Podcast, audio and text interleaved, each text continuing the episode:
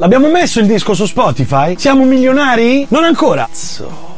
Mi capita un sacco di volte, spippolando nei meandri della rete, di ritrovarmi davanti a dei video, delle guide che basta ottenere gratuitamente, semplicemente fornendo a chi le offre il proprio indirizzo mail, codice fiscale, dichiarazione dei redditi, reddito ISEE, figli a carico, giacenza media annua del conto corrente bancario. Insomma, basta fornire poche informazioni per riuscire ad avere in cambio delle guide o dei video tutorial su come pubblicare pubblicare la propria musica gratuitamente su tutte le piattaforme di musica digitale con la promessa di raggiungere milioni di fans. Leggendo o guardando questi video, perché mi interessa molto poi capire dove si arriva, effettivamente danno delle informazioni chiare, vere, ovvero oggi chiunque può pubblicare il proprio album sulle piattaforme digitali. Chi approccia per la prima volta a pubblicare il proprio disco tende un po' a credere a qualsiasi cosa, però la realtà è un pochino pochino diversa. È chiaro che essere sulle piattaforme è come avere il proprio disco sugli scaffali dei negozi, ma questo non è mai bastato dalla notte dei tempi ad avere in cambio una fanbase nutrita e attenta a quello che facciamo. Prima di internet, prima di YouTube, prima dei social era importantissimo fare i live, suonare dal vivo per riuscire a raggiungere un numero di persone potenzialmente ampio. Oggi, oltre alla carriera live che è fondamentale nella carriera di un artista, c'è anche la possibilità di raggiungere raggiungere un pubblico attraverso i social o attraverso le piattaforme come YouTube. Abbiamo già detto di quanto sia saturo il mercato musicale e di come sia difficile vendere musica e come cercare di vendere un litro di latte ad un mugnaio con 600 mucche in stalla. Quindi prima di pensare alla data di pubblicazione dell'album che si pensa essere il più importante della propria vita, in realtà poi lo si capirà dopo che così non è, è bene concentrarsi sulla fanbase. Non molto tempo fa un artista del nostro roster mi fece una domanda dicendomi stiamo facendo le prove, stiamo realizzando il secondo disco, vogliamo pubblicare il prima possibile, ma abbiamo abbandonato le pagine social da due anni. Un attimo, state già lavorando alla realizzazione del secondo disco e